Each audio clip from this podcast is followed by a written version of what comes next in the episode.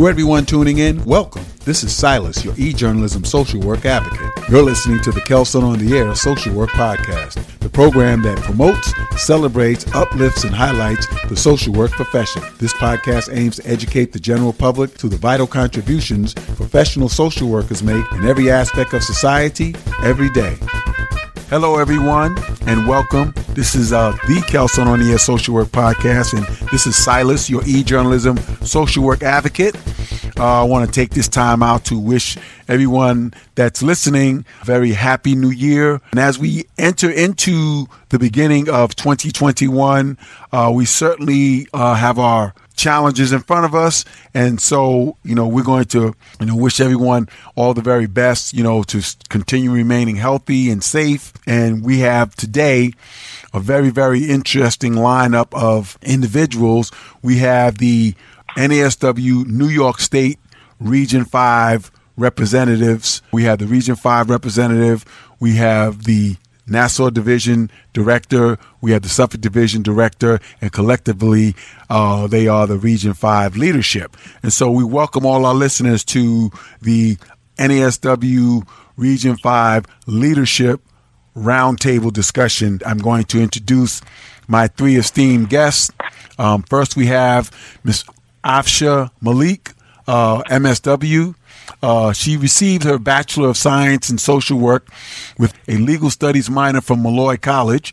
She's a recent graduate of Columbia School of Social Work's master's program where she focused her studies on social enterprise administration with particular attention to contemporary social issues. She also chairs the new emerging workforce committee which she helped create to address emerging social workers' needs and issues. Ms. Malik chairs the new emerging workforce committee and she's also very much involved and affiliated with the New York State chapter and has been so for the last two years.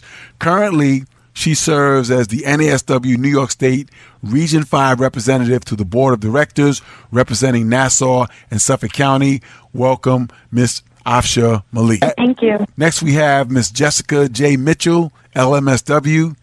Uh, she's a social worker who's an experienced political and campaign strategist who has worked throughout the tri-state area. Ms. Mitchell is skilled in grassroots organizing, campaign management, and legislative action. For the last five years, she's been an adjunct professor at the Stony Brook University School of Social Welfare, where she teaches courses in policy, legislative advocacy, and political campaign management. Ms. Mitchell is currently a PhD student at the Wurzweiler School of Social Work at Yeshiva University, and she is also the chair of the NASW New York State PACE Political Action Committee for Elections. And Ms. Jessica Mitchell is currently serving as the Nassau Division Director, and she's also the newly honored NASW New York State Doctoral Student Social Work Student of the Year for 2020.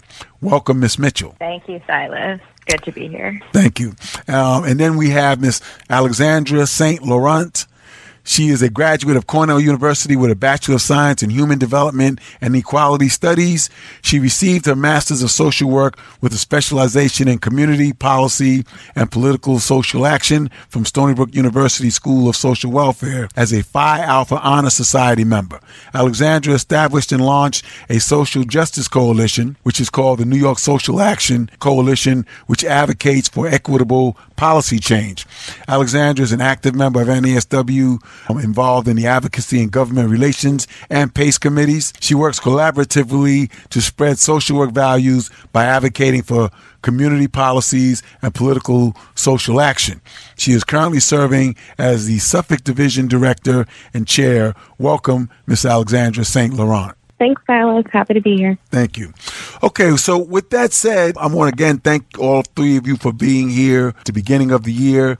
And I thought it was really important for you all to have an opportunity to talk to your listeners, to your fellow NASW members from the region and from both of the divisions, the Nassau and Suffolk division, and, and talk a little bit about uh, the plans going forward and things of that sort of nature.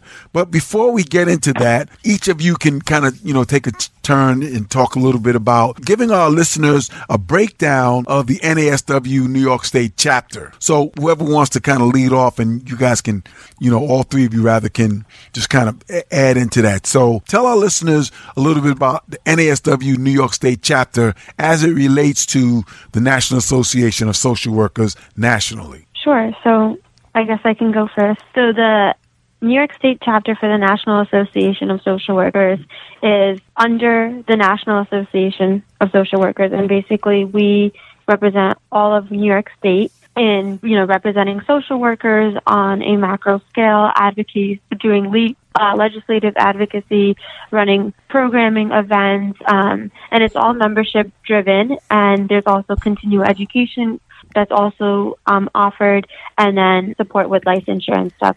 So then when we look at the New York State chapter, it's a entity under the umbrella of the national organization. And then within the New York State chapter, it's further broken down by region. And it is exclusive of New York City because New York City has its own chapter. And New York is the only state that has two chapters within its state, if that makes sense. Yeah. So that that's kind of just the geographic environment that we're looking at. Okay. Our atmosphere. All right, great, great. So then, Jessica, uh, tell us a little bit about the uh, Nassau division, the geographic location for our listeners. And obviously, we're going to have people listening from all over the country.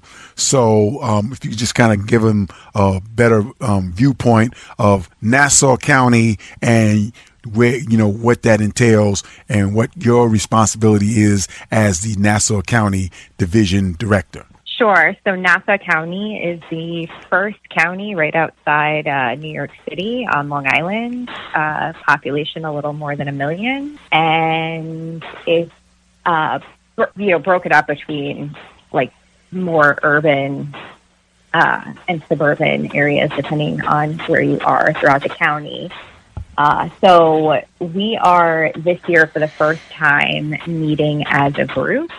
So we are using, we're, all of Long Island is meeting together and, and Alex can speak more about the Suffolk side of the division. Uh, but we're meeting as a group because there's a lot of, there's a lot of overlap throughout Long Island. There are schools of social work in Suffolk and Nassau. There are students that commute uh, from their homes in Suffolk to a school in Nassau and vice versa.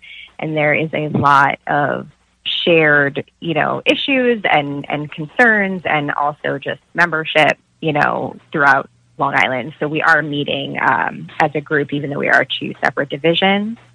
Uh, but like Asha said, this is a membership organization. So we really do uh, whatever the membership wants to do and wants to get involved in. So Alex can also speak more to the advocacy side of it, but I am also the chair of the PACE committee. So what we do is uh, in, you know endorse candidates for elected office, preferably social workers that run for office. Uh, so that's another responsibility I have. But as far as the division goes, you know what what we're doing is what the division wants. So you know we're working on a few things this year. We've we've held a book club. We are going to hold, you know, an awards night and a social work celebration night at the end of, you know, this semester. We're, we're all, a lot of us are still school based, so we're going to do it in June. Um, and we have an up and coming, you know, social work students that are really involved with the chapters down here. We have a lot of really big social work schools on Long Island, uh, Adelphi, Molloy, Post, um, we also have Stony Brook, so we have a lot of students that are really involved. And I, I've always thought that it's really important for students to involve themselves. This is their profession. They're coming out of school. They have, you know, a different perspective, and it's it's good to have people who are young in the field and who've who've been around for many years uh, coming together to figure out what we want to do as social workers and, and what programming we want to see for Long Island. Yes, yes, I agree. Thank you for that. All right, Alexandra, please uh, enlighten our listeners a little bit about um, the Suffolk Division and um, just give give us a little overview, and then we're going to dive dive right into uh, some of the points that uh, I think everybody's would be ben- it would be beneficial for everybody to know, such as you know some of the things that you guys are working on as a region with um, in- incorporating ideas from both divisions. But Alex, um, first, please give our listeners a little insight into your Suffolk division um, geographically, and you know a little bit about you know what your role is, um, which is, is going to mirror um, the Nassau um, division's role, but you know each division does have its own specific uh, issues and interests. So um, share that with our listeners. Thank you. Of course. Um, so Suffolk County really is on the eastern end of Long Island. Um, coming from New York City, you're driving through Nassau, and as you hit the middle of the island, all the way about an hour out towards the uh, fork, if you're looking at it like a fish, um, that is all of Suffolk County. We're very uh, expansive uh, geographically, um, looking a little bit more suburban and uh, almost rural as uh, you go further out east. Um, in terms of our goals, um, COVID posed a unique opportunity for uh, Jessica Afsha and I when we decided to start meeting as a as a group. Um, the use of Zoom allowed both counties to really come together and to blend the interests and the practices of social work across of all of Long Island and utilize that to the best of our abil- abilities given the times that we're in. Um, we had our first couple of meetings really trying to uh, gauge the interest of the folks that uh, members and are part of Region 5, and we took the lead from them. Um, the book club was one of the first ideas that uh, that Jessica mentioned, and it was one of the first ideas that folks seemed super interested in, and we picked um, uh, pieces of uh, literature that really uh, mirrored the times. One of our our first book was um, uh, One Person, No Vote, and uh, by Carol Anderson, I believe and uh, we were really reading that around the time of the election and talked about the importance of social workers not only getting out there and voting themselves, but getting their clients to also engage in this, which also speaks to the work that I do as part of the AGR committee. Um, we're really looking to um, look at the social problems that uh, impact our clients' lives and our lives living in communities across the state of New York. Uh, for us, particularly on Long Island, and see how we can best address those through policy change. And in our Region 5 meetings, we look to address those in conversation and sparking innovative ways to tackle these issues. Okay, all right. Well, well, thank you for sharing that. And I, I was reading with interest uh, the fact that, if I'm correct, um, in a, uh, Sunday, I believe we, we we were speaking earlier. Sunday is uh, the first um, joint meeting of the year, and uh, and I think you guys didn't have the book club is coming up then a little, a little shortly after that, um, and you're do- going to be doing the uh, Brene Brown Dare to Lead, correct? Mm-hmm. Yes. Uh, yep, that's correct. I, I, saw that with them, and I read with a lot of interest. Um, you know, just as a point of interest, I just uh, recently completed the uh, the the five week Dare to Lead uh, certificate training uh, with um, Doctor uh, Lakia Cherry and uh, Dawn Shedrick. Uh, Dr. Kerry's from the from the West Coast, California, and uh, uh, Dawn Shedrick is obviously here from the uh, Long Island region. So uh, I did take that course, and it was a very, very uh, influential and very powerful experience. So I was really excited to see that that's going to be uh, one of the books that you guys are talking about in the book club. So when you do when you do pick a pick a book, do you um, send out uh, inquiries to the the uh, the membership to see what they're interested in? How does how do you guys go about coming up with a book to um, discuss for the as a book club topic? And anybody could address that. I think the first one, we picked that at the first meeting that we had held back at the beginning of the year. I, I want to say that it was in September. Uh, and we've had some pretty good turnout uh, at most of our meetings. and we I believe that that's where we picked the first book. Mm-hmm. And uh, we chose Dare to Lead. Particularly, I I loved the book. I read it as a part of a leadership class I took at Stony Brook.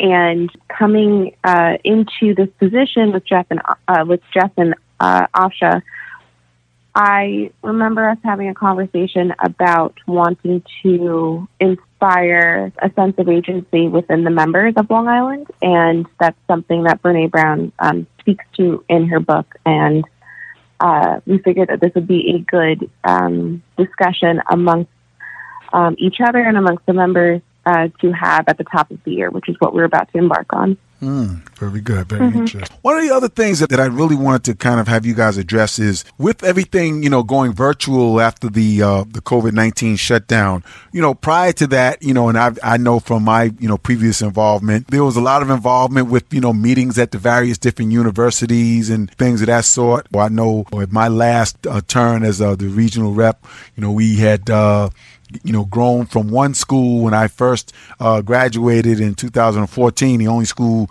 in Suffolk that was uh, offering space for students to meet was Adelphi in Hauppauge. Um, by the time I finished my two years as region rep, we also had uh, been uh, fortunate enough to get Stony Brook open its doors to us, as did LIU Post out in Brentwood. So once it, everything shut down, how are you able to stay engaged with the universities and some of the supportive uh, faculty and, and leadership from the universities and, and keep them en- engaged and connected with the students. Um, was there anything in particular that um, was done to keep the universities and your uh, faculty liaisons and student liaisons? How did you keep those um, two entities involved? Yeah, that's a, that's so, a great question, Silas.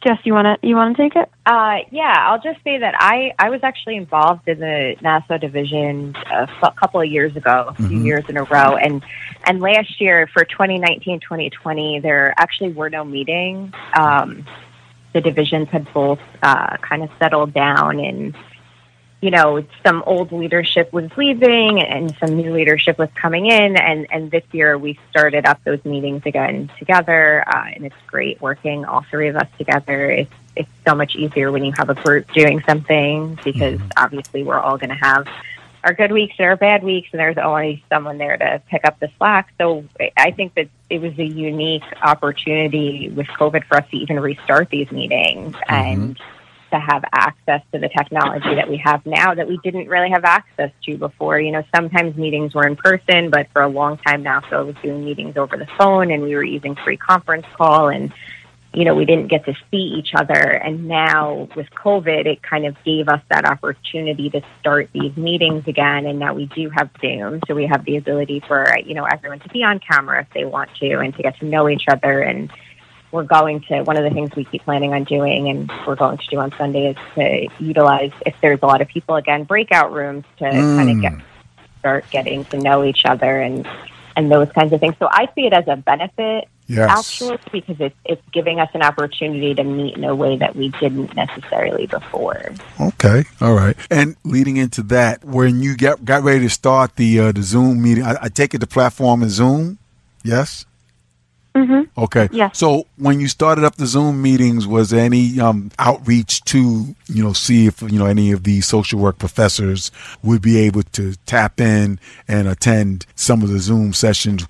Um, as you were announcing them and you know getting them set, um, was any outreach that uh, went to the professors because I know, and the reason why I'm asking that is because I know when we were, you know, meeting on campuses, you know, before, you know, the, you know, that little uh, gap the professors from the universities were, were very involved in helping to shepherd, especially the students. And I, I want to get to that in a minute. But uh, have you guys been able to stay in touch with and um, at least re- outreach and invite any of the professors of social work to uh, to try to tap into some of those meetings? Yeah. So what what's really great, first of all, with working with Alex and Jess and just the meeting the meeting turnouts we're getting is we have a lot of different um, diversity with people that are both getting their bachelor's or master's or have connections with the school.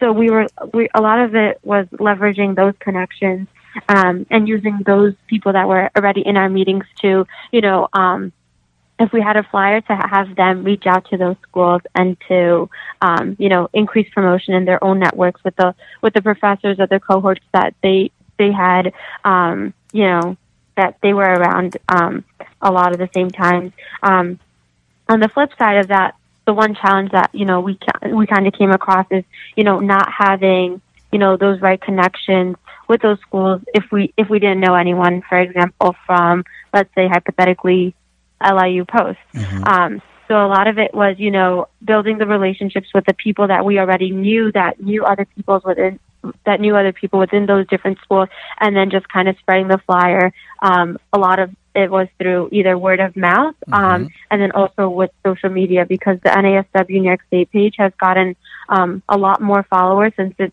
restarted a year ago. Um, so those were the two re- two key ways that we were really increasing promotion.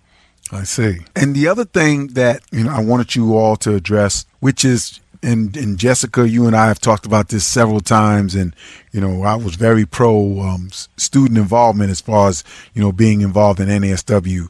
How has the um, outreach to get and keep students involved you know, since you had this restart with this new dynamic leadership trio, which is the three of you, uh, and I know that because uh, I've had some conversations with uh, Samantha Fletcher, the executive director.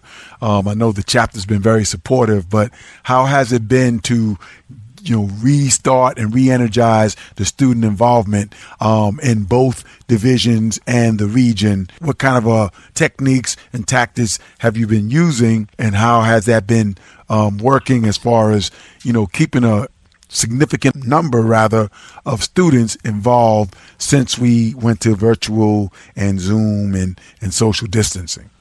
So I think we've had a, a good number of, of Stony Brook students at every meeting um, because full disclosure, I teach there. So I am always encouraging my students to participate. However, um, you know, I, I, I would like to personally just see more students from other schools mm-hmm. as well. We've had a lot of professionals from different, you know, schools that, that attended different schools uh, prior to uh, going out into the workforce. Uh, but yeah, it would be nice to see that. Uh, and we, you know, we've done some outreach. Uh, one of the things that we're doing in June, like I said before, was is the uh, awards night, uh, and the, just kind of the yearly thing that we, the Suffolk and Nassau divisions, used to do to celebrate social workers. Uh, so I did send that link to nominate people um, and to apply for scholarships to all of the schools. And I'm I'm hoping that when we do those kinds of things, it tends to to bring students into the fold from other places too. So yes, it would, it would definitely be nice to see more students from from Adelphi and and Post and Molloy. I was just going to say that um, also uh, something that I've I also work with some students at Stony Brook and. Um, he, a lot of uh, what I've been hearing them say is that they've been enjoying these meetings because it, it provides a sense of camaraderie amongst uh, other social workers across the island because Long Island's landscape is so spread out yes. and we're in a, the middle of a pandemic. They're really not getting the um, the same sense of community that they used to mm. um, back way back when uh, before uh, we were all um, used to social distancing and staying at home and, and utilizing platforms like Zoom on a regular basis. So mm-hmm. getting involved, having other students be involved and other professionals allows folks to really get to know other people who are practicing in these tough times and hear what they're going through um, and and provide that sense of um, connection that's that's missing and support. Thank you for that. Um, and did what what other um, kinds of activities have you gotten a sense that members um, would be interested in? Because I know you know earlier in the discussion you said that you know you try to take your lead from the members as far as to what types of activities um, to to actually embark upon. So have you gotten a sense of some other things which you are looking forward to in in this new year, even though it's the second half of the academic year. But um, are you are you looking into activities that students have suggested? You know, once you went it went to Zoom, or were there other things that you did you send out like uh, surveys? And and if so, what what is besides the uh, the book club? What else in the you know award ceremony and the scholarships, which you know those are great things, like you said, to generate interest. What else do do you have a sense that you think would be successful and engaging with students specifically um, as we go forward? Yeah, so one of the things that has come up a lot in our calls with um, our members on a monthly basis is, you know, talking about the elephant in the room, and it's COVID, right? And mm-hmm. the impact of COVID and being remote as it relates to, you know, our profession and, you know, in the different populations that we work with and we serve.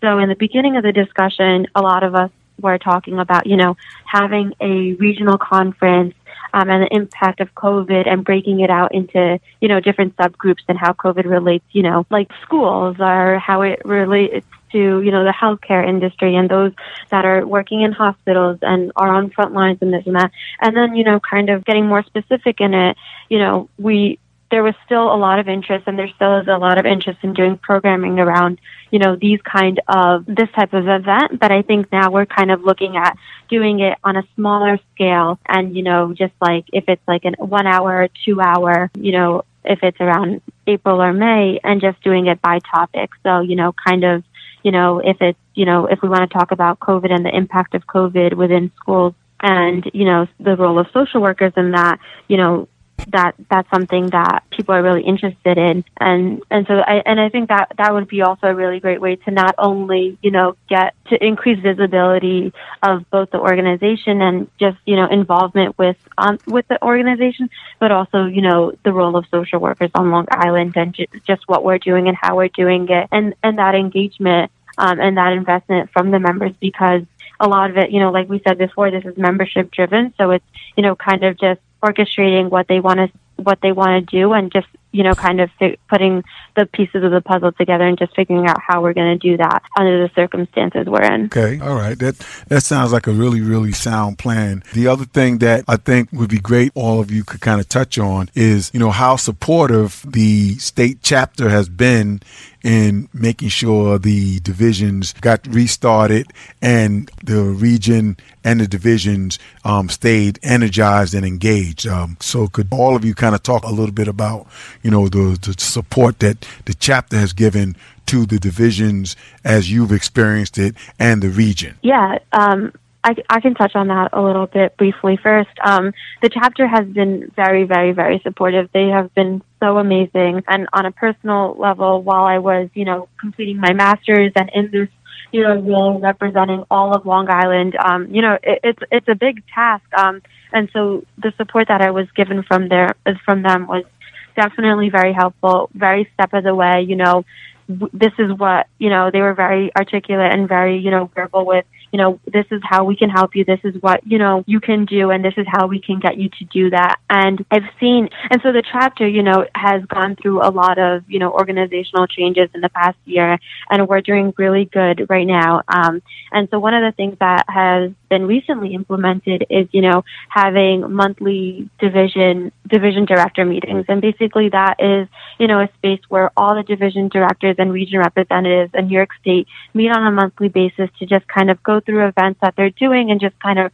rub off on each other, you know, what they're thinking of, what they have questions of, you know, how people are fundraising in different areas, you know, what, um, what people are doing to increase participation and membership. Um, and that's also just another great sense of those who are, you know, leading within their, their regions to kind of just gain a sense of, you know, how can they improve their work or how can they share their ideas to increase, you know, membership or participation in other regions. So they've been very helpful. They're always so accessible through, you know, emails and contact. And Jess, Alex, and myself are very involved in the chapter and not just through, you know, our relationship with Long Island to the board, but, you know, we hold other positions on committees and, you know, through the delegate assembly. So, you know, we're always we're always communicating back and forth with the staff up in Albany, um, which I think is really great because you know we we have that support when we need it. and We we have questions, you know, for example, about fundraising or this and that. We're never we're never concerned about you know um, any anything that might become an issue. I mean, honestly, I feel like most of the time we're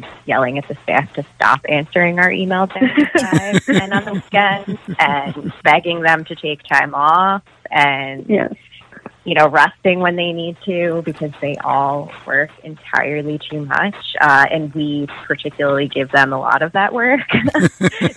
so they've they've been great. Uh, they are all great. Um, yeah, they they definitely deserve a vacation.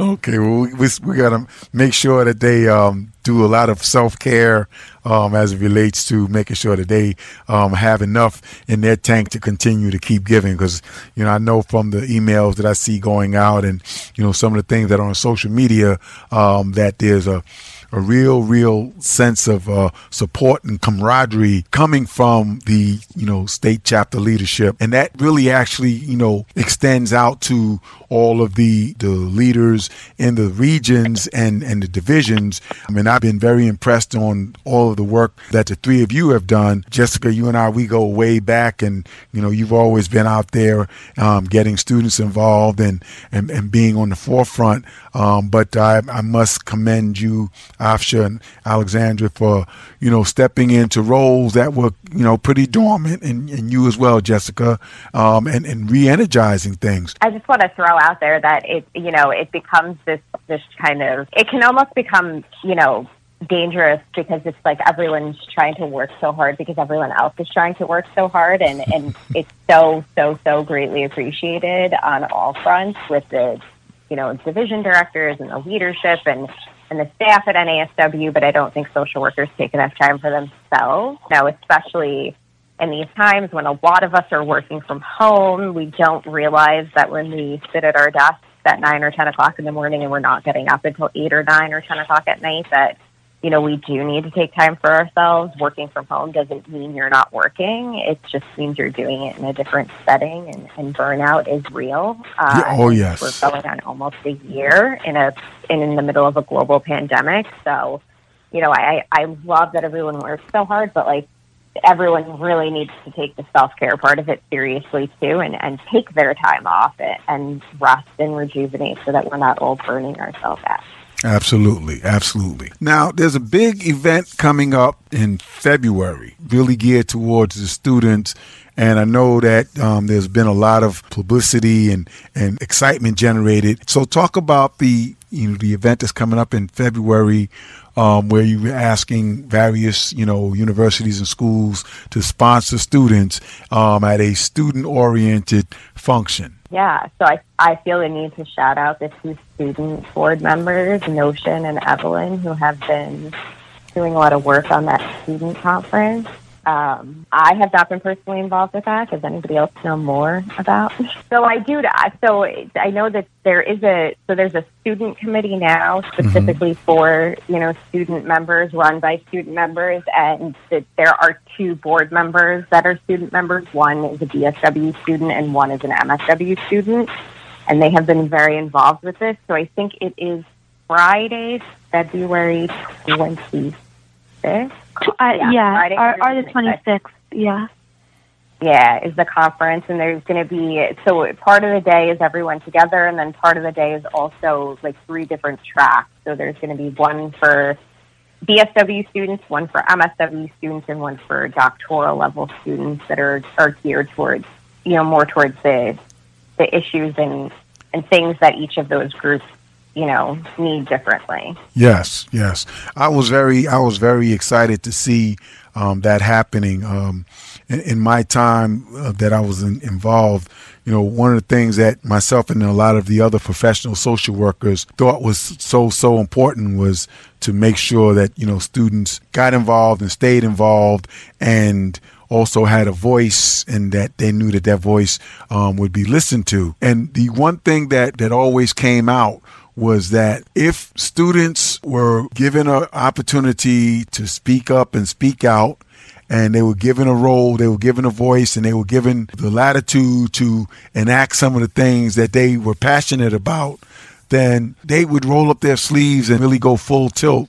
And in previous years, we've seen some really great positive things happen when students got totally involved. So I was really excited to see that, you know, once again, the students were being attended to in a way where they knew that they were important because I've always said that they, you know, are the, the lifeblood of any organization are the ones that come up the ranks. And, you know, the research has bared it out that if a student gets involved in NASW as a student and they follow the trend and, and they keep moving through the ranks, whether it's, you know, MSW, the BSW to the MSW, and then the transitional, they tend to stay involved because they've gotten an opportunity to see the power of the organization and what it means. So I was really glad to see that, you know, NASW was doing something specifically and then asking other organizations, professional um, social work and social services organizations and universities to actually sponsor students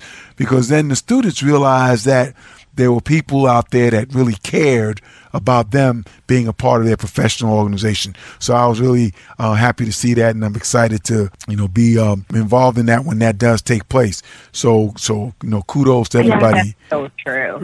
you know I, I mean yeah I, I couldn't agree more, and I think what this event is very reflective on the commitment to you know really pay attention to you know students and like get students involved. And not just involved with you know the chapter but also in leadership position, positions.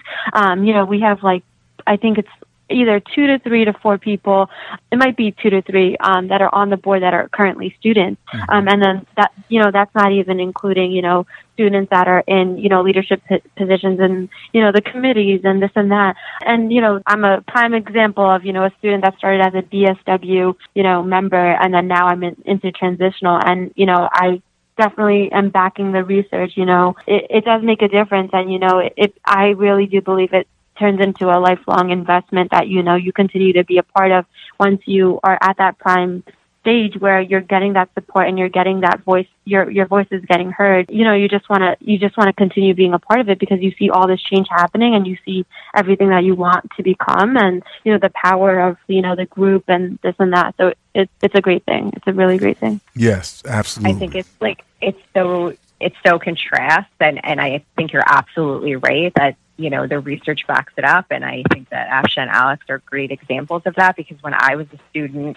I joined because everyone told, you know, the students to join NASW. It's cheaper when you're a student, but there was very, you know, little outreach to students at the time. It was, I was a student at Stony Brook. It was before they ever had meetings at Stony Brook. Uh, so I was never involved. And when I graduated, I let my membership lapse because I didn't see you know, any point in paying for it. And a few years later, you know, I was teaching, so I was encouraging students to join. So I was like, I have to join again. And I, I reached out to, you know, join the Nassau division, but I've seen such a drastic difference between the time when I was a student and where we are today and what, you know, the staff, especially Sam, is doing to get, you know, students to be involved in the organization and to make everybody feel like they're included and they can be a part of it. And and yeah, there's definitely at least three members on the board now. There's the BSW rep who's a BSW student, the MSW rep who's an MSW student, and one of the board members at large is a is a PhD student.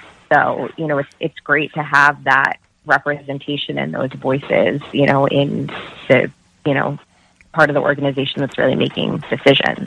Yes, absolutely, absolutely, and. uh before we go any further, I just want to, um, I'd like to, you know, personally say on this podcast um, that the three Suffolk universities, which would be Adelphi, LIU, Post Brentwood, and Stony Brook, all three of those universities, you know, during my tenure had been very supportive of NASW. Um, Adelphi had been involved you know, since I started as a student um, back in 2010. And then eventually, when Dr. Mondros took over as the dean, she was very, very instrumental in opening the doors back up for NASW to have meetings on the campus of Stony Brook. She was very supportive, and I, and I want to you know, specifically say that um, because I know, and you can uh, kind of you know correct me on this if I'm wrong, Jessica, but I believe that this semester is going to be um, Dr. Mondros's um, final semester because um, there was some word out there that she was uh, stepping down. I'm not sure if that's still the case.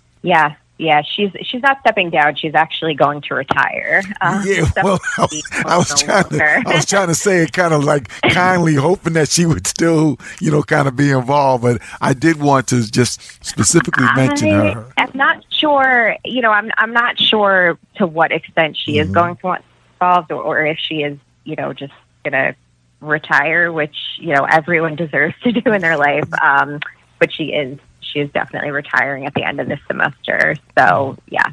So, but I want to, you know, specifically, um, you know, thank her for everything that she did. She actually re-energized the uh, student involvement and NASW involvement on the Stony Brook campus. So I want to thank her, and I want to say also um, Sheila um, Edwards Robinson on the Adelphi campus uh, has been very instrumental, and also um, Dr. Lois Stein who um, she has since, I believe, retired, but she was very instrumental in opening up the LIU uh, Brentwood campus to NASW. Um, to have meetings there and get students involved there as well. So I think those three universities in uh, in Suffolk um, have played a big role. And I know in Nassau County, um, you know, the main campus at Adelphi, you know, they had begun to, you know, reopen their doors and you know there were some meetings taking place uh, when Eileen Moran was the um, division chair out there.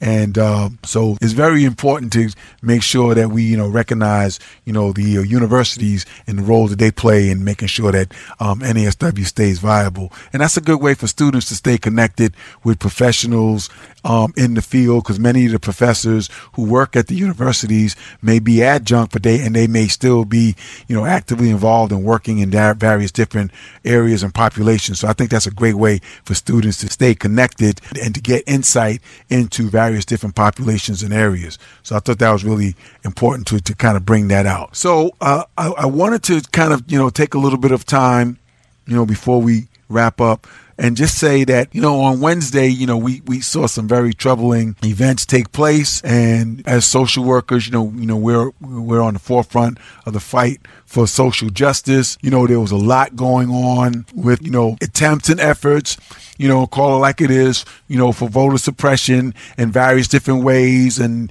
there were, you know, challenges being made. And, you know, those challenges, you know, tended to be in places where there was heavy uh, turnouts of BIPOC individuals. And there was a, a very disturbing event or series of events that took place on Wednesday. So I just wanted to, you know, give everybody an opportunity to just kind of share their thoughts on it from a social work lens and, um, you know, how we as social workers can, you know, take that moment and, and, and, and turn it around and make it something positive by, you know, having more outreach and, and, and, and trying to do more things to heal from, from that very, very p- painful wound that occurred um, to our nation on Wednesday. So I just want to kind of give an opportunity for um, us to kind of have a little bit of a dialogue about that in and of itself. Yeah, I think it's you know it's it's really unfortunate that we have had a president for the last four years that really doesn't understand the nature of democracy and, and is trying to fundamentally change the nature of democracy in this country going to be the first time in you know a couple hundred years in this country where a sitting president is is alive and well and not present at the transition of power yes. and you know really was is purposely stoking division in this country it's this was an election that was actually unbelievably well managed by a majority of eight. It's the first time in my lifetime that I can remember um, not seeing cameras in, in specifically in southern states with these long, long lines uh, in black and brown neighborhoods of people waiting to vote because we did have, you know, a presidential candidate and now a president elect who made a, a big effort and states made a big effort to encourage people to vote early, to vote by absentee, Yes. and it really alleviated a lot of the common complaints and issues we have in high turnout elections. And it was an unbelievably high turnout election. People were prepared. There were amazing organizers in, in states like Georgia, like Stacey Abrams, who has really led the fight to get people to, you know, help them to register, to help them get the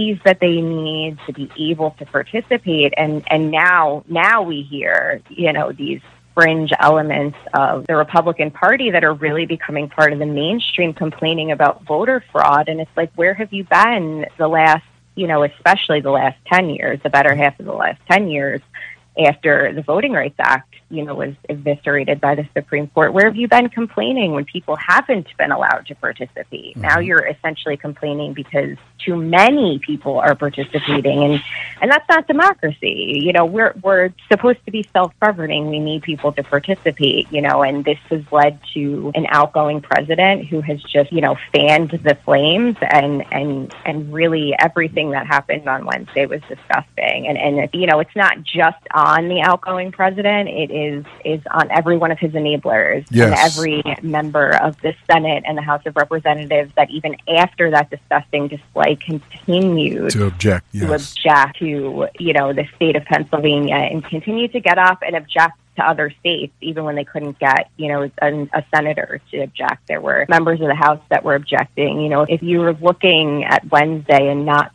seeing the difference between, you know, voter disenfranchisement and the fake fraud that's going on, if you're not seeing the difference between what happened this summer with Black Lives Matter Yes. protesters and how they were treated versus how this largely white group of people were essentially escorted into and out of the Capitol Mm-hmm. by Capitol Police and, and police officers taking selfies and just opening up barriers for people to break into the Capitol. I, you know, you're you're not looking. You're, you're purposely avoiding seeing what's going on in this country and seeing this this fringe element grow. And we have to remember that this isn't going away. There are 75 million people in this country Mhm. who voted for this guy. Yeah. Who, you know, there's thousands of people that participated in this, and you know, it's really time to kind of take a look at what's going on and, and really see it. Just because the the figurehead is gone does not mean that this sentiment is just going to go with him. Exactly.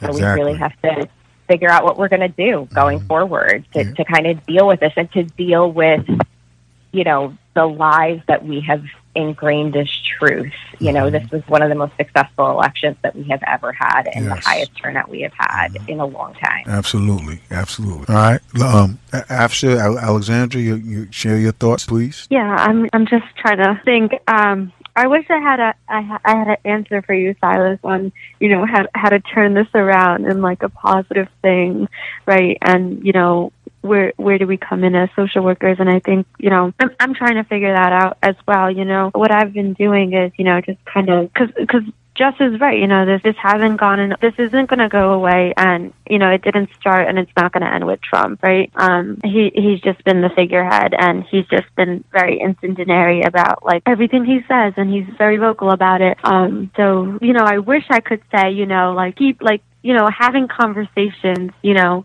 is not enough and it's not going to be enough. And you know what conversations are you having and who are you having with it with? I think with you know this group of people you know the people that stormed the capitol um i, I think I, I i really don't know. I'm i'm trying to figure out you know how you know how do you approach that you know especially because you know a lot of these people have their specific you know perceptions already you know that you're you're an extremist you know they're not the extremists you know they're the patriots you're you're the you know that you're the socialist or you're the one who's you know um you know um you know being the fraud with like you know because we're engaging in you know this you know, this fraudulent election and stuff like that. So I, I guess you know our job as social workers is you know maybe like not in regards to that, but it's just to continue empowering our communities and specifically BIPOC communities because obviously the work that we're doing, especially at the grassroots level, um, and you know the political advocacy is working because you know they're so fired up, um, and you know they're they're so threatened and you know their their their rights are being taken away you know, and I, and I say that with you know quotes and stuff like that. Um, so so the work is working, and what we're doing is we're doing it really well because you know this this is this is what happened. And it's so unfortunate that this is what has happened. And I'm, it's so sad for the lives that have been lost. And I, and I hope that, you know, you know, who, who knows what's going to happen, especially, you know, on the day of the inauguration after that, before that. Um, but it, but I think this is a really important time for us to really, you know, take care of ourselves, but each other, um, and just important, you know, just be really, you know, um, attentive to why we do what we do um, and how to make sure it's sustainable because you know while this is really important it's it's you know it's it's very hard and you know the wounds are still there. Um and you know it's it's hard to talk about and how you even wrap your head around it you know? Um so just so just i guess going from there um and just taking it day by day that that's what I have to offer. Okay, all right. I don't think there is one answer. You know, this this was a national embarrassment that like it, it's really going to take a lot to to dig ourselves back from this, and I don't, you know, there's no one answer on how to solve this problem that any person can give. I would agree. I I remember watching the news and um, I, I, for reference, I just I just graduated in May, mm-hmm. so I'm I'm emerging into the profession in the middle of a pandemic, in the middle of an economic crisis, um, being thrown into situa- into real world situations where people are reacting to these traumas that are that are happening in real time, um, unprecedented collective traumatic experiences, and sitting um, and listening to the news and, and seeing what was actually happening eight, uh, I think, what six days into the new year, mm-hmm. I couldn't help but think about um, not only the people who were committing these atrocities, but the people who were watching them and um, the activists that were that were marching this summer, um, and being one of them, and watching what was happening and reliving reliving the stress and the fear of the chaos that constantly has been around us lately and feeling that energy be drained from me. And as i was watching the news i was also working on a proposal that we are uh, a group um, that I've been working with is planning on submitting for vote uh, to our legislators in accordance uh, with the governor to reform our police departments to prevent um, atrocities like those that have been occurring in our societies from occurring again.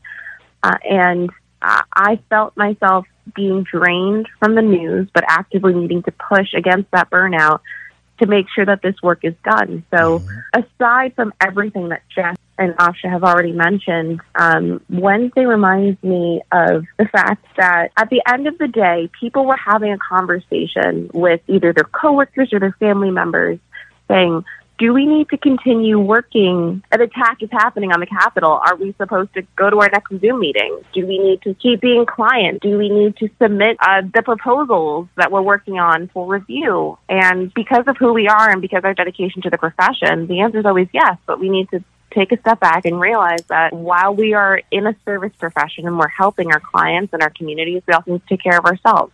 Yeah. And the inauguration is on the 20th, and we still have a ways to go, a couple more days. And who knows what's going to happen, and who knows what's going to happen after that. Um, so while we continue to care for those who come to us in need, we need to remember to care for each other and for ourselves. And that's something that Wednesday and Thursday, as I was still trying to recuperate from the stress that Wednesday caused me, reminded me of. Absolutely.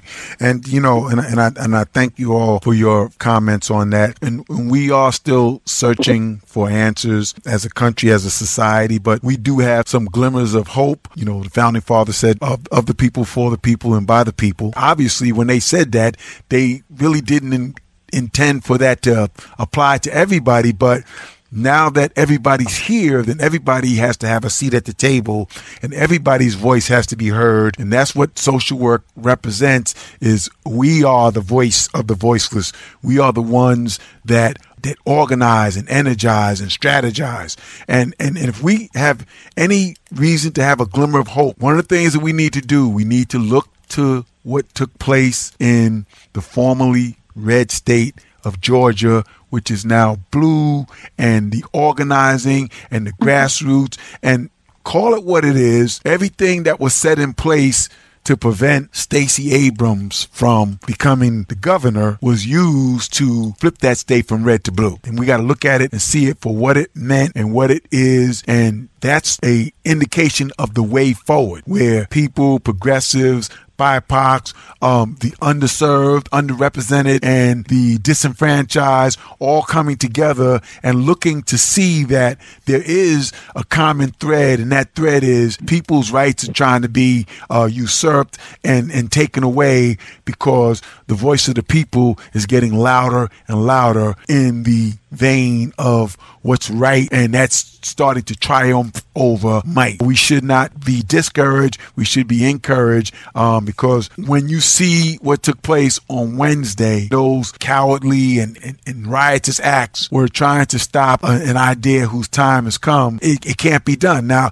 it is not going to be easy, and we know that as social workers, being on the front lines and organizing and advocating.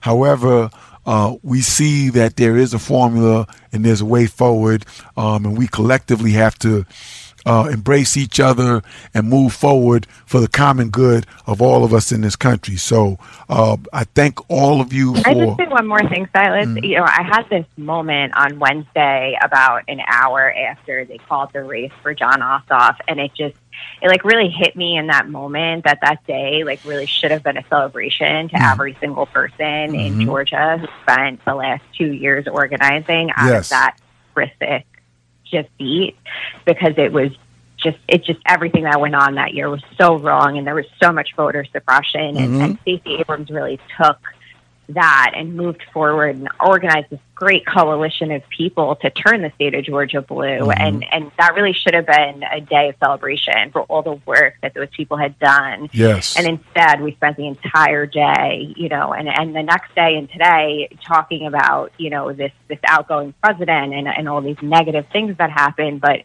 you know, we could see what a great thing that she has done. And mm-hmm. for everyone who hasn't sat back and really thought about that, now's the time. And, and now's the time to also remember that you know, we only have 12 more days until the presidential inauguration. But, it, you know, whether it was Biden or had it been another Democrat, it's it's not a time to sit back and say, you know, Georgia's blue now, and there's a Democrat in the White House. Like now's the time to double down and say, what else are we going to do? Mm-hmm. Where else are we going to go? Mm-hmm. And how much more work can we do? Because it's it's in these times where people start winning and these ideas start spreading that people get complacent, and and that's not the time for this. You know, mm-hmm. it's it's just as easy to slip back. Um, you know, and it's more work to go forward, but we have to keep going forward. And the only way we're going to do that is if we continue to work and, yes. and, do the work and be inspired by people who take something so negative and turn it into something so positive. So I, I hope that everyone takes the opportunity, you know, no matter when it is, to really realize all the work that went into this and all the work that we need to do going forward. Absolutely. Very well put. And, and that is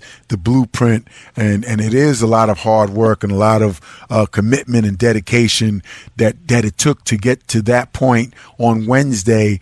Um, but that is the the blueprint. That that's a model for how it can be done, and that's evidence and proof that it can be done. Um, but again, it takes work every day, rolling up sleeves, you know, uh, making sure people, you know, uh, uh, uh, get out. And, and you make a great point every time I have you on as a guest, Jessica. Um, now that the presidential election is over, um, now it's not the time to get complacent. Or all of those off year elections and the midterm elections and your local elections and your school boards and your library boards, that, that's where the seats of power really, really germinate. Um, more opportunities. So, like I, I, I always appreciate the fact that you say stay woke because you know it's during those times, like you said, people get complacent. Oh, we did it, um, and that's when you have to push and uh, really double down and work a lot harder. So, absolutely, it's not a time to rest on our laurels, but certainly we have the blueprint for going forward. So exactly, we can take the moment to celebrate, but then yep. you know, mm-hmm. it's, it's back to work tomorrow. Yeah, yeah. Exhale for a minute and then take a deep breath and let's keep pushing. so, well, ladies, um, that's going to wrap it up for us here on this uh, Kelsunn on the Air, uh, beginning of the year, the um, really, really important things that you know that I was hoping that you guys covered. You you covered so eloquently, and that's just giving everybody you know a kind of a, a look and a glimpse at you know uh, what to look forward to in this coming year. Um, so I want to commend all of you for taking on the mantle of leadership. Um, I know it's not easy. It's a uh, it's a Herculean task, and and it's even more challenging now that you know you know we've been on shutdown and social distancing. So thank you all of you for all that you're doing, and, and you know we look forward to you know seeing the great things that the the region and both divisions and the chapter um, does um, in this coming year to continue energizing the base and keeping people involved and informed. Um, and so I want to thank you all for all, you know taking time out um, at the beginning of the year to participate in this.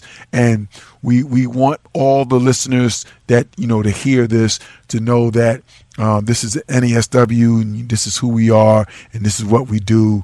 Um, and it's people like you that help it get done in a really fine fashion. So thank you to all of you. And again, uh, my three guests have been uh, Ms. Afsha Malik, who's MSW, and she is the uh, Region 5 representative to the Board of Directors representing Nassau and Suffolk County, Ms. Jessica J. Mitchell, LMSW, uh, Professor Mitchell, um, and also a, an experienced political and campaign strategist um, and, and, and convincer of anyone who listens to her that they should run for some kind of office and get involved. Thank you, Ms. Mitchell, um, and Ms. Alexandra St. Laurent.